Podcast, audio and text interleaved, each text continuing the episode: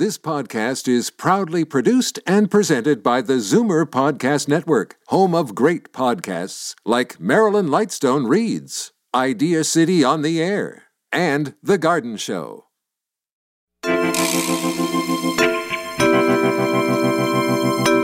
Often perfectionists will procrastinate because they don't want to do something imperfectly, or they're building it up so high in their head that they can't even start it, or their standards are so high that starting it feels impossible. Welcome to The Tonic. I'm your host, Jamie Busson, and we're here to talk about your health and wellness. Today, we'll learn how your body absorbs supplements. We'll find out about the dangers of perfectionism. We'll discuss your sexual frequency. And lastly, we'll explore the microactivities that support longevity. But first, a little bit of business. I'm not only the host of The Tonic Talk Show and podcast, I'm also the publisher of The Tonic magazine. The Tonic is published 6 times a year and is delivered with the Globe and Mail to home subscribers in Toronto west of Victoria Park. It's also available free on racks at over 100 locations across the GTA. And if you miss it, you can also read The Tonic online at thetonic.ca. Hey, if you like The Tonic Talk Show, I know you'll love The Tonic magazine. Dr. David B. Yan completed his undergraduate training at the University of Toronto in aerospace engineering in 1986. He then continued his engineering training at MIT, where he completed a Master of Science degree in mechanical engineering. He returned to Toronto in 1988 to attend medical school and received his Doctor of Medicine from the University of Toronto in 1992. He completed a 4-year residency program in ophthalmology at the University of Toronto from 1992 to 96. Dr. Yan is the ophthalmologist-in-chief at Mount Sinai Hospital and glaucoma service director at the Kensington Eye Institute. Welcome to the show, Doctor. How are you? Great. Thank you. So, we've been discussing on the show a lot lately about, not just how COVID is affecting people directly, but sort of the indirect effects of COVID.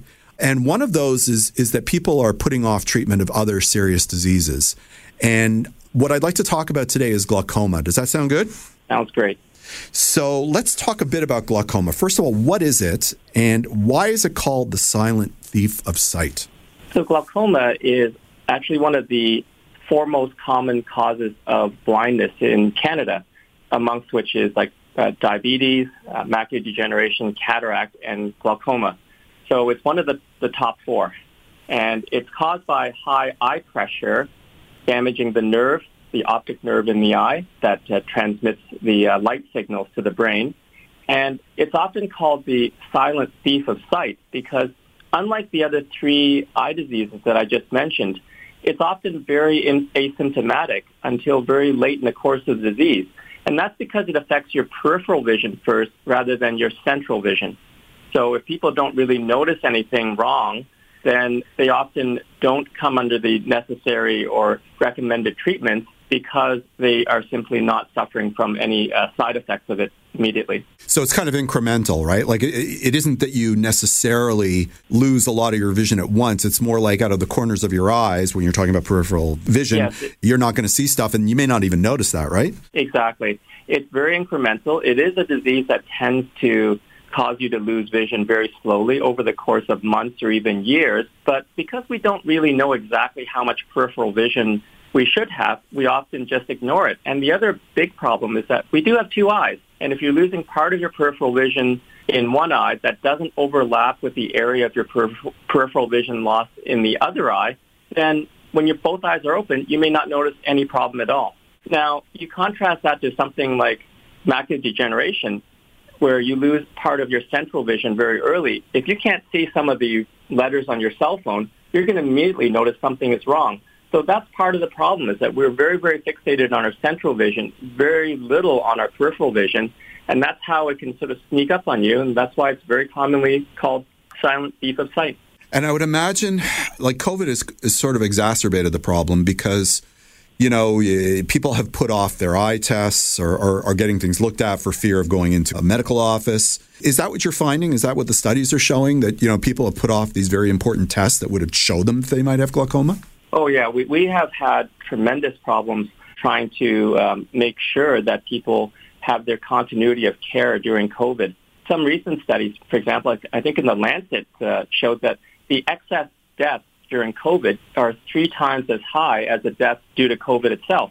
And when you sort of translate that to other diseases like eye problems, we're finding that many more patients now are losing their vision over the course of the past couple of years compared to prior to COVID. And I think that the after effects of this will last for many years because the damage to people's vision from glaucoma that accelerated during COVID will really, I think, last in terms of the effects for the rest of these patients' lives and bring them sort of much closer to risk of losing their vision and going blind during the course of their life. So I think this is a very long-term effect that we're going to see. And I understand there was a new national survey, which was commissioned by Allergan, that shows that 45% of Canadians living with glaucoma had no prior knowledge of the disease before diagnosis, which to me is shocking, but I'm a lay person. Was it shocking to you?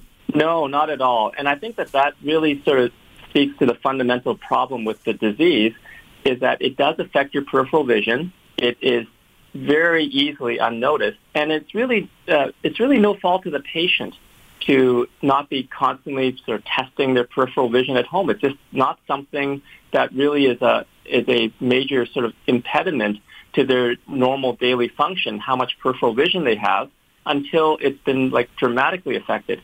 So if you don't notice it and you don't go for routine eye exams, then it's not going to be picked up. And it's not something that you can notice early in the course of disease yourself. So that's why we really, really strongly advocate that patients do go for like routine eye exams, annual checkups, so that diseases like this, which are a very preventable cause of blindness, can be addressed at an early enough stage so that we can actually institute the necessary treatments to prevent blindness. I think you may have already answered this question with your last answer, but there's nothing that we can do at home, right? Like standing in front of the mirror and moving our fingers around, like there's nothing we can do as a layperson ourselves to test whether we've lost our peripheral vision, is there? No. The main things that are affected early in glaucoma is the pressure in the eye goes up, and you don't feel that pressure going up at all. Unless it's a very acute and very sudden increase in pressure, you don't have any pain or any photophobia or sort of like aversion to bright light or any of those like things that can occur when, for example, even when you have an eye infection. It's nothing like that. And the other thing is that the modern technology has shown us that you can very early affect the nerve function, and we can test for that nerve function now well before you lose your peripheral vision. So catching it early is really, really important, and our two key tools that we use to diagnose glaucoma early are pressure and the optic nerve function. And both of those things cannot be tested by the patient at home. Even your peripheral vision, it's far more sensitive with machines we have to test your peripheral vision quantitatively in the office than you sort of waving your fingers off to the side, trying to figure out when you can see your fingers. It's simply a much cruder form of testing to try and detect glaucoma at home by yourself by trying to assess your own peripheral vision. Okay, so let's say somebody was inclined to go have it tested. These tests, is it all covered by OHIP or not? Or is it a private insurance matter or out of pocket? How does it work? Now, for seeing an ophthalmologist, all eye exams are covered by OHIP. Yep. And I'm an ophthalmologist, so I don't have to sort of deal with the private insurance matters. But for optometrists, I think they have different set of rules. Right. So between 18 and 65, it's not covered. But then if you're younger than 18, over 65, then the eye exams are covered. Okay. So the survey that we referenced before also shows that 69% of glaucoma patients don't know what type of glaucoma they have, which begs the question, what are the different types of glaucoma? And I guess the follow-up question is, why don't they know? There are many different types of glaucoma. When you say you have glaucoma, it's sort of like saying you have heart disease, for example. That doesn't really narrow it down to exactly, what was the cause and, where is the pathology. So in terms of the different types of glaucoma, in the broadest categories, there's something called open and closed angle glaucoma, where closed angle refers to the drainage areas being blocked off by other tissue in your eye, and open angle refers to the drainage areas actually being blocked by some other mechanism, usually like internal debris that blocks the drainage area slowly over time. And then amongst all the different open-angle glaucomas, then there are types that are caused by, for example, like inflammation or trauma to the eye. But for the vast majority of the people, they have what's called primary open-angle glaucoma, where the drainage areas just slowly lose their function over time. The pressure slowly goes higher, and there's really like no sort of known sort of cause for it that the patient would be aware of. Is it hereditary or is it an environmental issue? Like many diseases in medicine, glaucoma is considered to be multifactorial, which means that there are many different factors that lead to you being at much higher risk. Now, one of these major factors is family history, mm-hmm. and it's a very important factor. So if you do have first-degree relatives with glaucoma, so that being like you have like children or siblings or parents, then you should be tested yourself. Now, if you're like a second cousin twice removed, then that doesn't really affect the family history. But when you're looking at that type of sort of strong family history, then it really matters a lot. And that's why we say that even if you're sort of between the age of 18 and 65, where you're sort of in that age group where your exams aren't covered, if you have a family history, then there really is a good reason for you to get screened on a regular basis because you are at much higher risk. Okay, so leaving aside trauma, which is obvious, right? Like, if a projectile gets in your eye, obviously it's going to impact your eye. Are there things that we do as modern human beings in Canada that create an increased risk for glaucoma that we may not be aware of? For example, and I'm musing, I have no idea, is, repeated use of your cell phone, hunching over the phone. Is that going to cause glaucoma or are there other factors? There are really no major lifestyle issues that are modifiable in terms of your risk for glaucoma. And that can be both a good and a bad thing. Even high blood pressure has been a very, very lightly associated with the eye pressure in your eye. So basically what that means is that if you're at risk for glaucoma or if you're in the age category, being more elderly, that you're increased at risk, you just need to be screened for it. But lifestyle changes, unfortunately or fortunately, however you want to view that, there's really nothing that the patient does that can really sort of mitigate their risk or increase their risk that dramatically. Okay. So we talked about the fact that there are different types of glaucoma and the need for testing, et cetera, but all this sort of begs the question, is there an information gap regarding glaucoma? Like, where are people getting their information and, how can we do a better job of that? I think that there's many different sources of information these days for people for all sorts of medical problems. And sure. Much of it is online.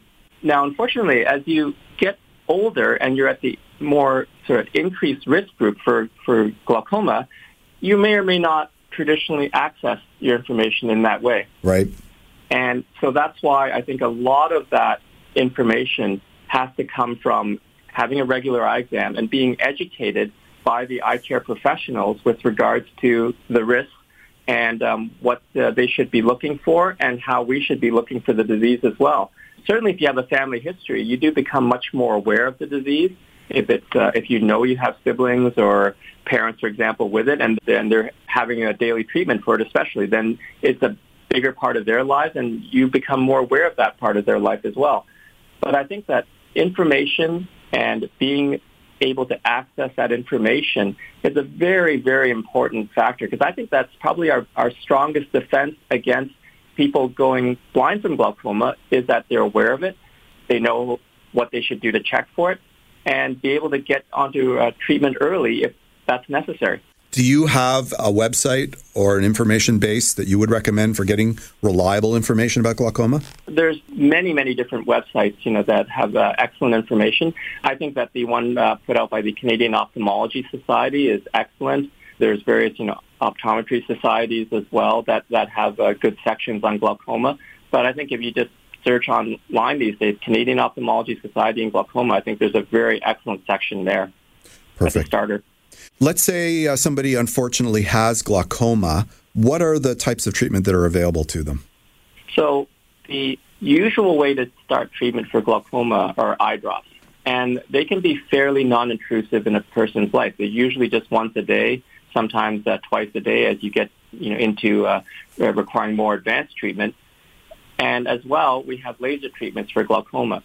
Now, the lasers can be done as a first-line treatment, so as initial therapy, or they can be done in conjunction with the eye drops. So when you combine lasers with the effective medications we have, relatively few, I'd say very few patients actually need glaucoma surgery these days, probably less than 10% or even less than 5% of all patients, with glaucoma eventually need surgery. Now, the caveat is that these are for people that have been diagnosed relatively early.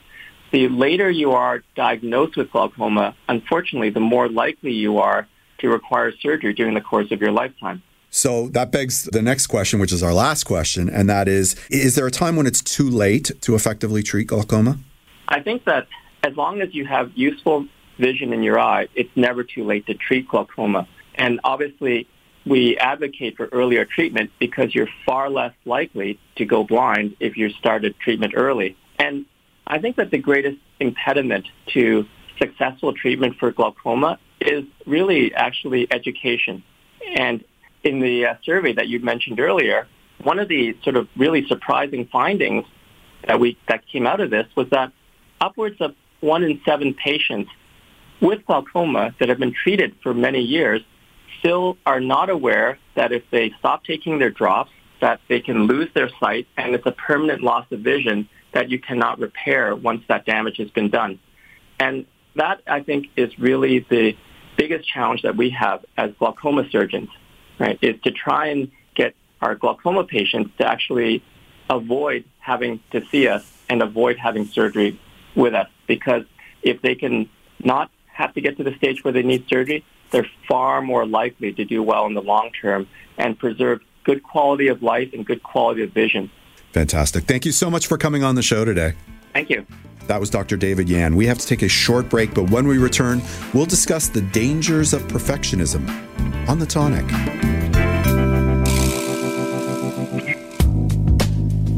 I'd like to give a shout out to our new sponsor, Omega Alpha. This company is 100% Canadian owned. Their team consists of allopathic and naturopathic doctors, nutritionists, researchers, and other scientific professionals, all led by their CEO, Dr. Gordon Chang. Formulations are created on their 40,000 square foot facility located in Toronto. Omega Alpha uses only the highest quality ingredients to manufacture the most efficacious yet price-friendly nutraceuticals. For more information about Omega Alpha, visit omegaalphainc.com. The Tonic is brought to you by Purely Natural. Their Liquid Greens Chlorophyll is the only line of soluble, grit-free, and great-tasting greens on the market. Liquid Greens can easily be mixed with your favorite drink to provide a sustained natural boost of energy to help you get through your day. There's unflavored, which is great with orange juice. The mint flavor is cool and refreshing. Dark chocolate has all the health benefits of a salad, but with a great chocolate taste. And for that extra detox boost, try activated charcoal and mint. Enjoy the energy, enjoy the detox, enjoy the great taste. Purely Natural Liquid Greens. This is The Tonic on Zoomer Radio. Tracy Sogradi has an eclectic background in molecular biology, psychology, and nursing. She practices psychotherapy and yoga therapy and has over 20 years of experience in leading classes, workshops, and events. She believes that the tools of mindfulness pave the way for deeply meaningful life at any stage. And you can find her at sogradiyoga.com, Sogradi Yoga on Facebook, or at Tracy Sogradi on Instagram. Welcome back to the show. How are you doing, Tracy? Ooh, I'm awesome. So, how are you? I'm doing great. Yeah? Not perfect, but sure? Great, right?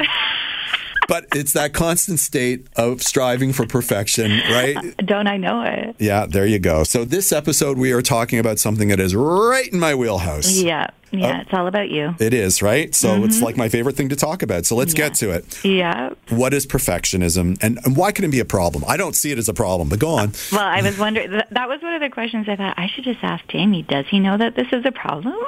Yeah, he doesn't. Okay, so perfectionism is actually not about being perfect. No, it isn't. So I just want to say that first off. It's where a person is living with these sort of unrelenting high standards. And, how do you know if they're unrelenting? How do you know if they're too high? It's that the standards are sort of unreasonable based on the circumstances. Yeah. Right? So it's like no matter what you do in the circumstances that you're in, you can't actually achieve them, or you have to do so much to achieve them that you almost break yourself. And this isn't true for all people, but for some people, their self-worth is sort of contingent on achieving the standards. So if they're so high that you can never achieve them, and your self-worth is contingent on them, then you can see that that's sort of problematic, right? Yeah, I kind of see it like it's a form of narcissism in a strange way. And also it leads to unhappiness because you're never satisfied with what you do, like ever.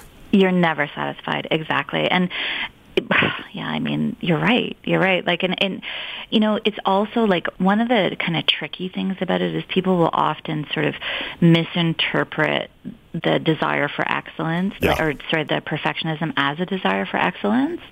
And you're right. So there's unhappiness, right? Like that's a problem. But the other thing is that there's just no free time. And I think a really problematic part of it is that the person who lives with perfectionism stops trusting other people. Or never did trust anybody else. Yeah, right? He never did trust other people. And so they try to do every single thing by themselves. And that means that when they don't achieve the super high standards, they only have themselves to blame. Yes. What are some of the behaviors of people who exhibit perfectionism? Yeah, so some of the behaviors that come out of perfectionism are a lot of trouble with decision making. So it could look like even having trouble deciding what you're going to wear to work because everything, like you have to put on like a certain persona. It might look like having trouble deciding where to go for dinner or what even to make for dinner, what to cook. So another thing that you see is reassurance seeking. So I see this more in teens, to be honest, who are suffering from perfectionism. And it might look like asking or looking for a lot of reassurance or asking people to check their work or checking the work themselves. Older people, it looks like excessive organizing, right? So list making, writing and rewriting lists. Yeah, does that sound familiar to you? Oh, who could say? Yeah. Giving up too soon. And this one is really tough because when someone's trying to learn a new skill and it's really tough to master, the perfectionist, if they don't get it right away, it might lead to them not even trying. And that's sort of where procrastination comes in too. Like that's one piece that people are sort of confused about. It's like, why am I procrastinating? And often perfectionists will procrastinate because they don't want to do something imperfectly, or they're building it up so high in their head that they can't even start it, or their standards are so high that starting it feels impossible. For me, it's the middle. It's like I fear the work before I do it. When I do it, I'm fine. Yeah. But I build it up to the point where like, oh my God, I don't think I can do this. And then it becomes a self-fulfilling prophecy sometimes. Right? Yeah, because you haven't started it. Exactly. Yeah, right. This is one thing I work with people on a lot.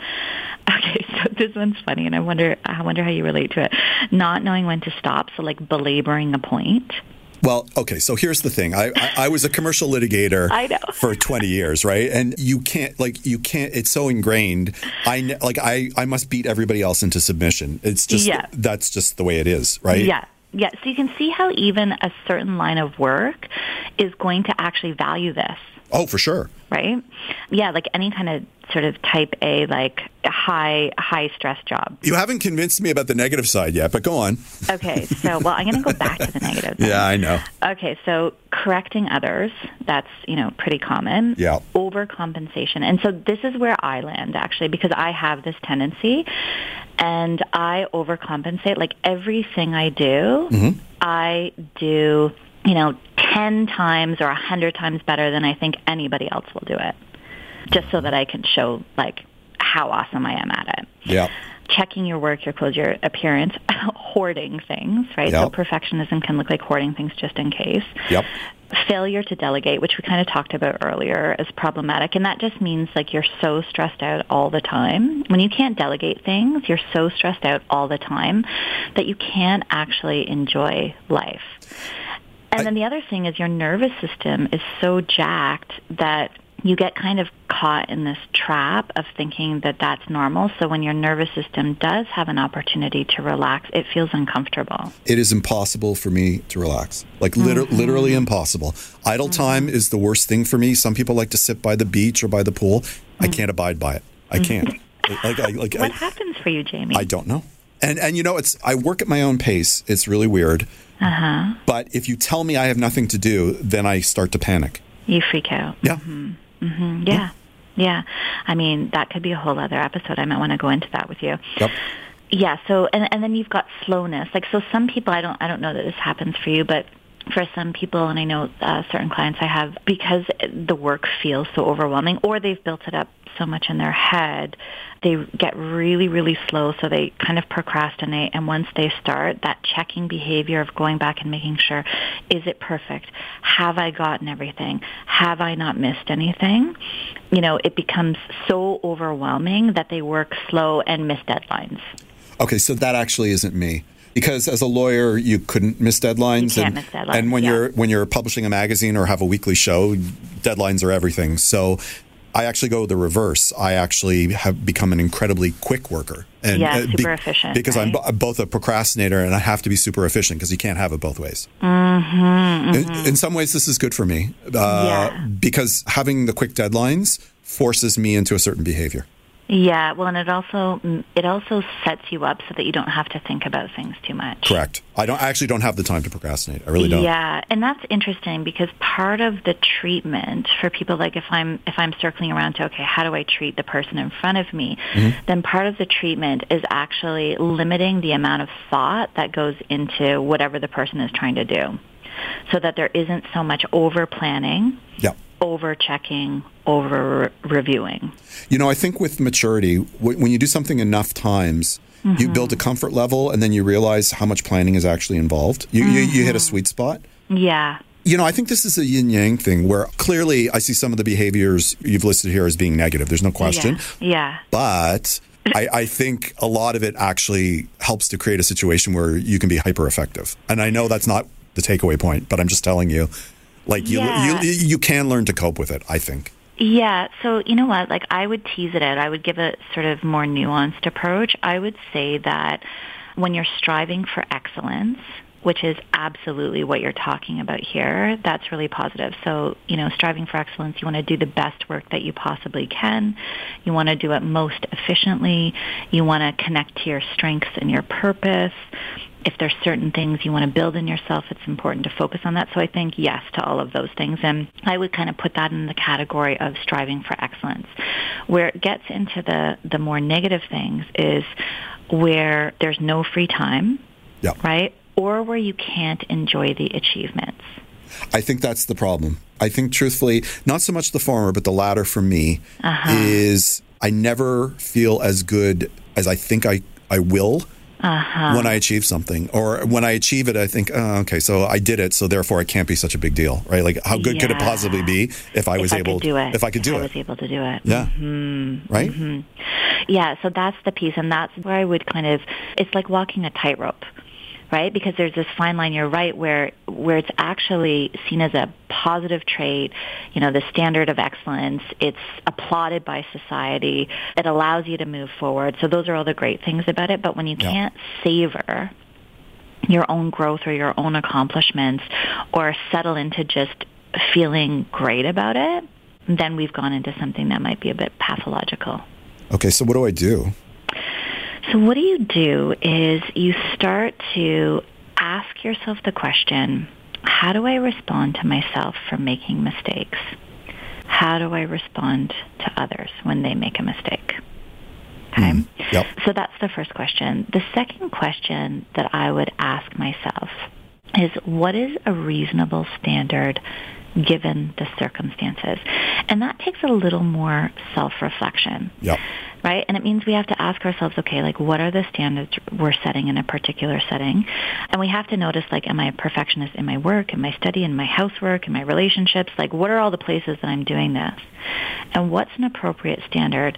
And then the final thing that I would ask myself is, what does savoring look like? What does it feel like? What does it taste like? And not just food, right? Like, how do I start to savor what I actually have achieved? Good advice. Thank you so much for coming on the show today. Always a pleasure, Jamie. That was Tracy Sogradi. We have to take a short break, but we'll be right back on The Tonic. Hi, this is Jamie Busson of The Tonic. If you enjoy The Tonic Talk Show and podcast, you'll love The Tonic newsletter. With links to the podcast and articles from the magazine, the newsletter will also let you know about upcoming health and wellness events, curated articles from across the internet that expand on the health and wellness topics important to you. There's contests and prizes and so much more. Best of all, it comes directly to you. To subscribe, be sure to visit thetonic.ca. The Tonic newsletter, you know, for what ails you. The Tonic is brought to you by Purely Natural. Their Liquid Greens Chlorophyll is the only line of soluble, grit-free, and great-tasting greens on the market. Liquid Greens can easily be mixed with your favorite drink to provide a sustained natural boost of energy to help you get through your day. There's unflavored, which is great with orange juice. The mint flavor is cool and refreshing. Dark chocolate has all the health benefits of a salad, but with a great chocolate taste. And for that extra detox boost, try activated charcoal and mint. Enjoy the energy, enjoy the detox, enjoy the great taste. Purely Natural Liquid Greens. You're listening to The Tonic on Zoomer Radio. Carlyle Jansen is a sex therapist and founder of Good For Her, Toronto's premier sexuality store and workshop center. She's the author of 2 books, including Sex Yourself, and you can find her educational videos and TED Talk at carlylejansen.com, and she can be contacted at carlyle@goodforher.com. Welcome back to the show, Carlyle. How are you? Hi, Jamie. I am well, thanks. Thanks for having me back. Always great to have you on the show. We're going to be talking about sexual frequency today, and when you pitched this topic to me, my first thought was, should we even be talking about sexual frequency? Should we? Should we even be broaching this subject, Carlyle? Well, yes and no. I think that we put too much credence on it. We put too much importance on sexual frequency. And I think it's a dangerous question when we get into comparisons with other people. I think that we can talk about it in terms of, in my relationship, what kind of sexual frequency would I like? But I think it's dangerous when we make comparisons.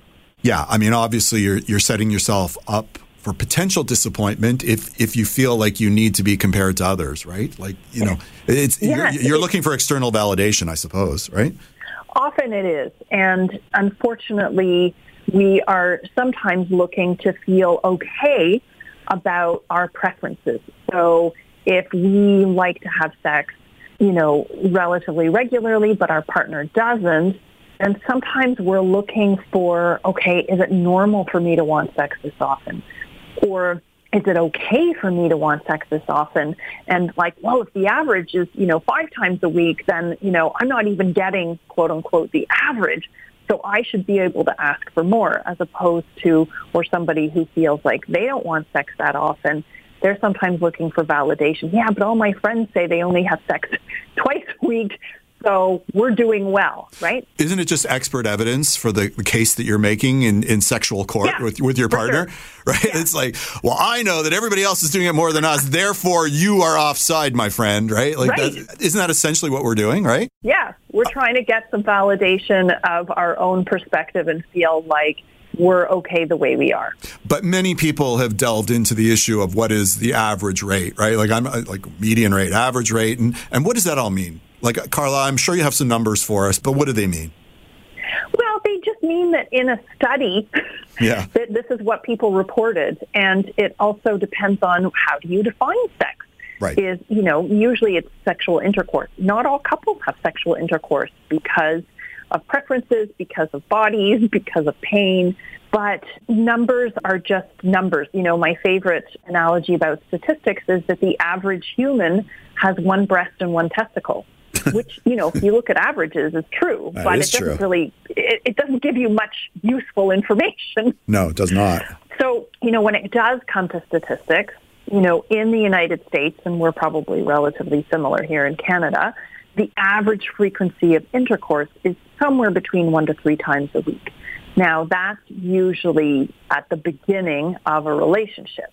And so as time goes on, you know, you have fewer and fewer couples who are, say, after 10 years of relationship, fewer and fewer couples are living up to that 1 to 3 times a week. It tends to be a lot less frequent.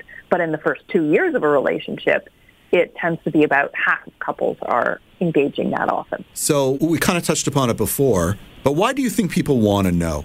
Is it just simply so that they can arm themselves with the, you know, for that sexual argument, or are there other reasons that we want to know? I think that one of the biggest questions I get is, am I normal? And so people want to know whether it's okay. Or sometimes, you know, I get a lot of clients who think that their partner must be addicted if they want sex.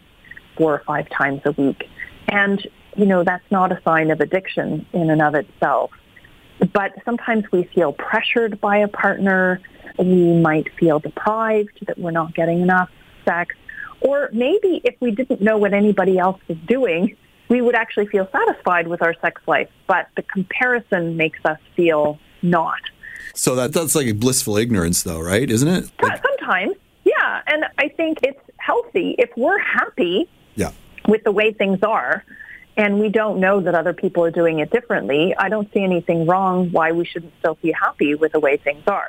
Now, unfortunately, a lot of couples have different perspectives. It's very rare that everybody has exactly the same libido. So usually one or both partners feel things might be a little bit off. Don't you think that people are looking at it as sort of a symptom of greater issues, though, right? Like, we're not having sex, or we're having sex.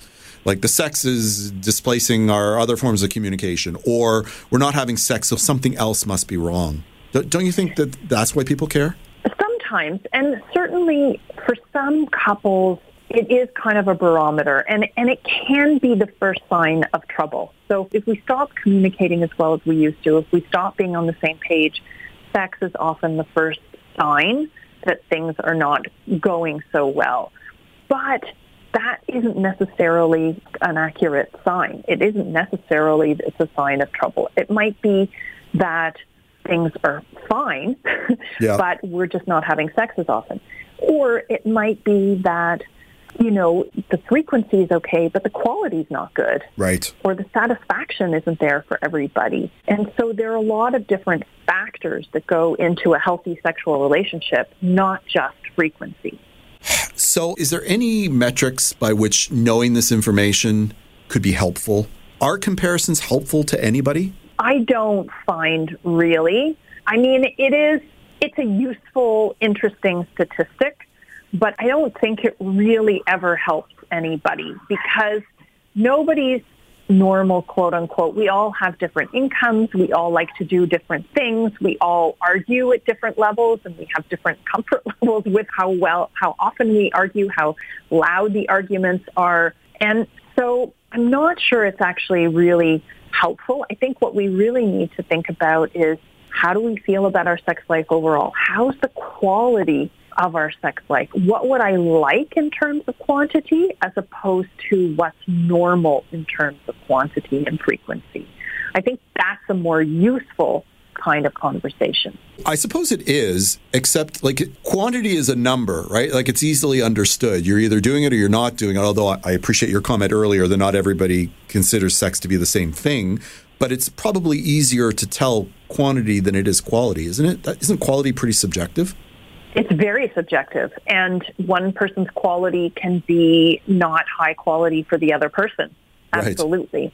You know, and quantity, one person might be happy with and the other person not as well. So certainly quantity is quantifiable. It's measurable. Well, and very often when I meet with couples, they know exactly how many times they've had sex in the last month, if it's an issue, right? Or in the last year. They've got it in their heads. But, you know, sometimes it's a matter of, you know, also, like, does a one-sided oral sex adventure count as sex? Right? Yeah. When only one person got pleasure. Does a quickie count the same as a 2-hour extended cuddling, lying, several, you know, escapades of different kinds of sex? Does that count as one as well, right? Yeah. And what feels more satisfying to different partners can really vary. So what's the question that everybody's really looking at when they're asking about frequency? What are they really getting at, do you think? Well, I think what people want to know is, how satisfied are we with our sex lives, and how often are we having sex compared to how often we want to have it? Mm-hmm. I think that's really what people want to know. And how happy are we with our sex life? How happy are you with the frequency? I think that's the question that people ultimately want to know and are asking. And if they're saying, you know, we're not having sex as often as I'd like to, or as often as, you know, everybody else on the street that I've surveyed, then the question is, okay, so what is it that you would like then? We're not going to keep up with the Joneses, but what would feel good to you? And then I'm going to tell you, well, I might be more interested in sex more often if we spend more time with foreplay, or we have more kind of just general makeout sessions so that it's not just having sex where we have some physical intimacy. Or, you know, I might enjoy sex more if we focus more on my pleasure and I actually had orgasms. You know, there's a lot of different aspects that can go into really that question. Yeah, it seems to me that if we jettison this notion of, like, if we stop worrying about average, right, or median or whatever it is, then we actually free ourselves to explore what's really important to us and not have that stress. Does that make sense? Yeah, I think to take the idea of normal or average out of the question and think about what's my desire. Yeah. What are our sexual experiences like? What am I curious about? What do I still want to explore? What are things that bring me lots of pleasure that maybe we haven't done for a long time? What are things that I'm assuming that you don't like to do, but maybe you actually do, or maybe you used to not like doing, but maybe you want to try again? So that we're constantly rediscovering each other, we're rediscovering pleasure, we're expanding what kinds of sex we have, and that we're able to communicate what we want, we're able to say what we like and be confident that that's okay, and listen to our partner without judging them that, oh, well, they want sex too often. No, it's not too often. It's what they want. It's about us negotiating what our sexual life will look like that feels good to both of us. Sounds great. Thank you so much for coming on the show today. It's always a pleasure. That was Carlyle Jansen. We have to take a short break, but we'll be right back on The Tonic. The Big Carrot is a worker-owned natural food market that's been committed to local, organic, non-GMO, and sustainable food systems since 1983. They're a one-stop shop offering produce, grocery, bulk, body care, and holistic dispensary. The juice and smoothie bars and kitchens serve up hundreds of healthy dishes and drinks daily. Building community is at the core of their vision, which they deliver through education, outreach, and giving. They want everyone to share in the goodness they offer. Visit their website for more information at thebigcarrot.ca. Hi, this is Jamie Busson. I'm not only the host of The Tonic Talk Show and podcast, I'm also the publisher of The Tonic magazine. The Tonic is published 6 times a year and is delivered with the Globe and Mail to home subscribers in Toronto west of Victoria Park. It's also available free on racks at over 100 locations across the GTA. And if you miss it, you can also read The Tonic online at thetonic.ca. Hey, if you like The Tonic Talk Show, I know you'll love The Tonic magazine. This is The Tonic on Zoomer Radio.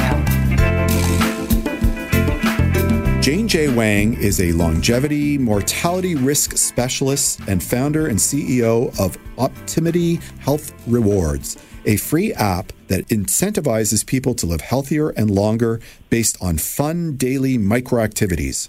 She has a mission to make being healthy easy and accessible. She made it her life's work. Jane consults global medical, pharma, and insurance companies on developing technologies and programs to make people live longer. It was the passing of her mother that led Jane to leave her career to create a health company. Welcome to the show, Jane. How are you? I'm great. I'm feeling pretty good mentally. And also this morning I got to do some yoga, so physically stretched out as well. So excellent. I have not done my workout. That comes later for me. I'm an afternoon workout guy. You got to listen to your circadian rhythm. Exactly. So, you know, with that intro, it begs the question, what the heck is a longevity mortality specialist? Please advise. It's someone that works with data to keep people healthy. Specifically, we create a algorithm, or sometimes several algorithms, a health grade, a health score, that helps really assess how you're doing in terms of, sometimes it's cancer prevention, sometimes it's for a specific disease. So I worked on multiple sclerosis, Alzheimer's, ovarian cancer, and HIV as well. So a lot of the products and programs that I got to work with were used internationally, managing thousands of patients in high-profile clinical trials and also for populations as well. So when you're talking about longevity and mortality, are we talking quantity, quality, or both? Both. So it looks at how long you will live, what's the likelihood, for example, that you will live into your 80s, 90s, so on. And it also looks at your likelihood of high quality of life, like how you can manage a disease, for example, diabetes. Okay. So what's your experience in this domain? Like in the intro, we mentioned you work for, developing technologies for insurance, medical, pharma. Can you elaborate a bit? Yeah, absolutely. So maybe a little bit of background. I came from a family of engineers, so we all, coded as kids, and I really loved games. I also had a passion for science. So after I got my honors degree in biochemistry, it was really interesting because I had this kind of intersection between tech as well as health, and a lot of the healthcare systems were looking to build tools that are more digital, going beyond kind of the paper systems and the clinical systems. So I got to work in that movement in the early 2000s and going into the 2010s, spending 10 years building platforms, coding basically, and managing teams to create these kind of game-like incentivized experiences for patients to really make health less kind of scary, but more regimented and directed and easy to access. So accessible firstly through the web, and then now accessibly through mobile phones. So let's start at the beginning. Can you actually predict a person's lifespan? Somewhat we can, yes. It's more about likelihood, so the percentage of likelihood of someone having a good quality, high quality of life in their, 60s, 70s, 80s, 90s, depending on your family history, depending on your own personal habits, or your current existing conditions. So what are the types of things that are relevant? And I presume it's not the things that we might necessarily think are the benchmarks. Some of them are usual suspects. So really we simplified it down to 5 pillars of health. Okay. So it's physical, right? So your current, how you're doing today, nutrition, what you put in your body, mental health, right? How you're feeling, are you stressed? Because it triggers all kinds of, hormonal, cortisonal, like all these downstream reactions within your body, right? Quite chemical. Yep. And then social connectedness, actually, this is a little bit less studied before, but it's quite prevalent in more academic studies, but not necessarily fully applied all the way across. So social connectedness. So just the same way that there's this thing where you earn as much as your 5 closest friends. It's the same thing with your healthy habits or your longevity is probably pretty similar to those around you, because those around you could be family members that share similar genetics and health habits. They could be friends who you also share similar hobbies, activities, eating, drinking habits, or your spouse and children, right? So social connectedness is actually a really big part of health mortality or morbidity kind of calculation in the newest sense. And some people connect that to the social determinants of health. And then lastly, and I think this is the one that many people that work in healthcare don't necessarily put into their regimen, and this is the part where I found our contribution has been just kind of quite pivotal, even in my own family's life, which is financial wellness, because a lot of diseases are treatable. A lot of habits are social economical. A lot of stress is created by financial situations. So the financial wellness really is the products that we have, everything from insurance to financial investment to the way that we earn money, the way that we, what type of jobs we have, to how we manage that money. Financial wellness itself is actually quite foundational to any healthcare plan, because not only does it impact how you live today, it also impacts how you'll have money or you'll have the resources to take care of yourself later as you age. Yeah, that makes sense. And interestingly, we actually have not covered that on the show. I'm also interested in your concept of microactivities. Can you explain what they are and how it fits into your picture with the pillars? Yeah, absolutely. So there's a big study of tiny habits. So I got to study that as well. And during my time at Stanford, we got to work in the wearable labs with the PhDs and researchers there. And then there's also a great researcher. He has a great TED Talk about this called BJ Fogg. So it's really the science of small habits, especially now in a quite digitally or even work at home is quite, you're inundated. You have a lot of things coming at you, right? Long form content, long regimens, and health itself is a scary topic. So it's really hard for people to digest. So we found, I worked on HIV, right? It's a disease that's very much linked. If you follow your regimen, you take your medication, you do all those things, you will definitely out-survive someone who doesn't do that. But many times people don't, right? Like about a third of the patients don't take their medicine, they don't take their pills on time, they avoid certain clinical visits. So why is that? Well, it's because, one, it's not digested in a format that they can really put into their daily lives, right? Maybe they don't have the pill reminders, they don't have the things to help them with those habits. And then two is that the content is also written quite dry and scary. It's not really done in a level that is easy to meet the patient or the person where they are.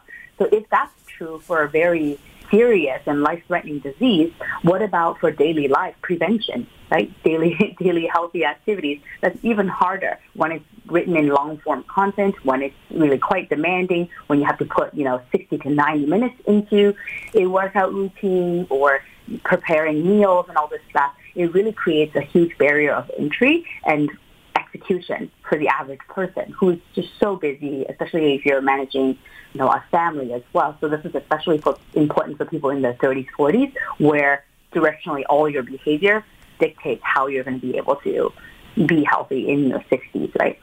So micro activities really allow us to digest it into something that the modern person today can consume and can feel sense of accomplishment. It's doable for them, and it's doable for them over a long period of time, which is habit formation. So basically what you're saying is, taking big concepts and breaking them down into little steps so that it doesn't seem so daunting. In other words, psychologically, we can do the little things, right? But it's the big things that we struggle with. So can you give me some examples of micro activities that people can manage? Yeah. I'll use a very simple one. So people talk about flossing, right, as an example. Yeah. We know that tooth health is connected to heart health, but maybe, there's a really great example of just the microhabit of flossing one tooth. But who's going to floss one tooth, right? Once you start, you're going to do your whole mouth. Right. So it's a great way to get started. Another way is really stretching. So, for example, we do these micro breaks. There are 30-second to 2-minute activities. There's these stretches between work breaks, right? Because you're probably going from one Zoom call to another or one meeting to another. Maybe you only have a few minutes in between to take a bio break and whatnot. But if we can put something in there that is fun, that is a bit of a game, maybe it's just even as we're having this conversation, sucking your stomach in and uncrossing your legs to sit up, those micro activities actually yield huge results in terms of back pain management or just an amount of nascent steps that you get in the day. Okay. So you created Optimity. Am I pronouncing that right? Is it Optimity? Yeah, it's perfect. It means a state of being best, actually. So it's a dictionary word. Ah, okay. I thought it was a made-up word. There you go. So what is the app? How does it work? So the app is full of these micro activities. It has your daily 3 activities that you do, and then it also has these educational quizzes that makes it more of a game. So we kind of talked about the content for micro activities, but there's also this thing about motivation. Yeah. So we give rewards, we give kudos, the gems that you can trade in for gift cards, for other loyalty points, for grocery or gas, and then you also get to do something with a friend. So there's a lot of fun, game-like, joyful experiences also in here. So Optimity brings that all together and makes it really available to all consumers out there, because my passion was really try to take the best of what's available for clinical care for large pharma companies or healthcare systems, but bring it to the average person, someone like my mother could use, right? People that we can use in our own backyard. And I understand you created this app in sort of honor of your mom, right? Yeah, it really was. I realized that when she was really sick, she couldn't actually access any of the great programs that I was part of.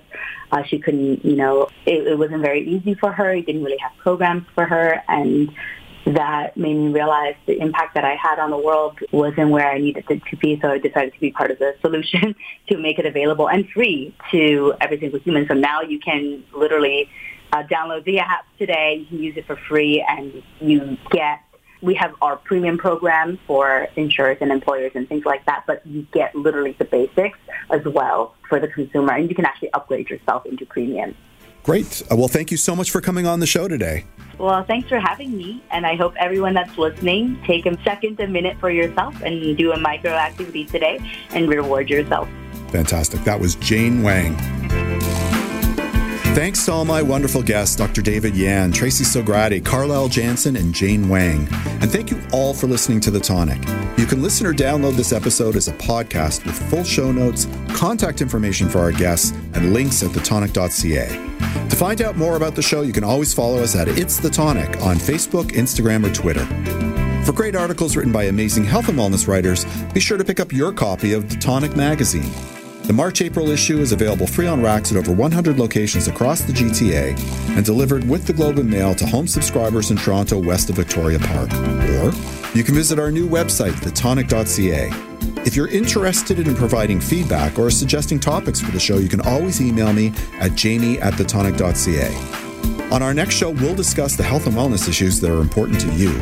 Until then, this is Jamie Busson wishing you a healthy and happy week.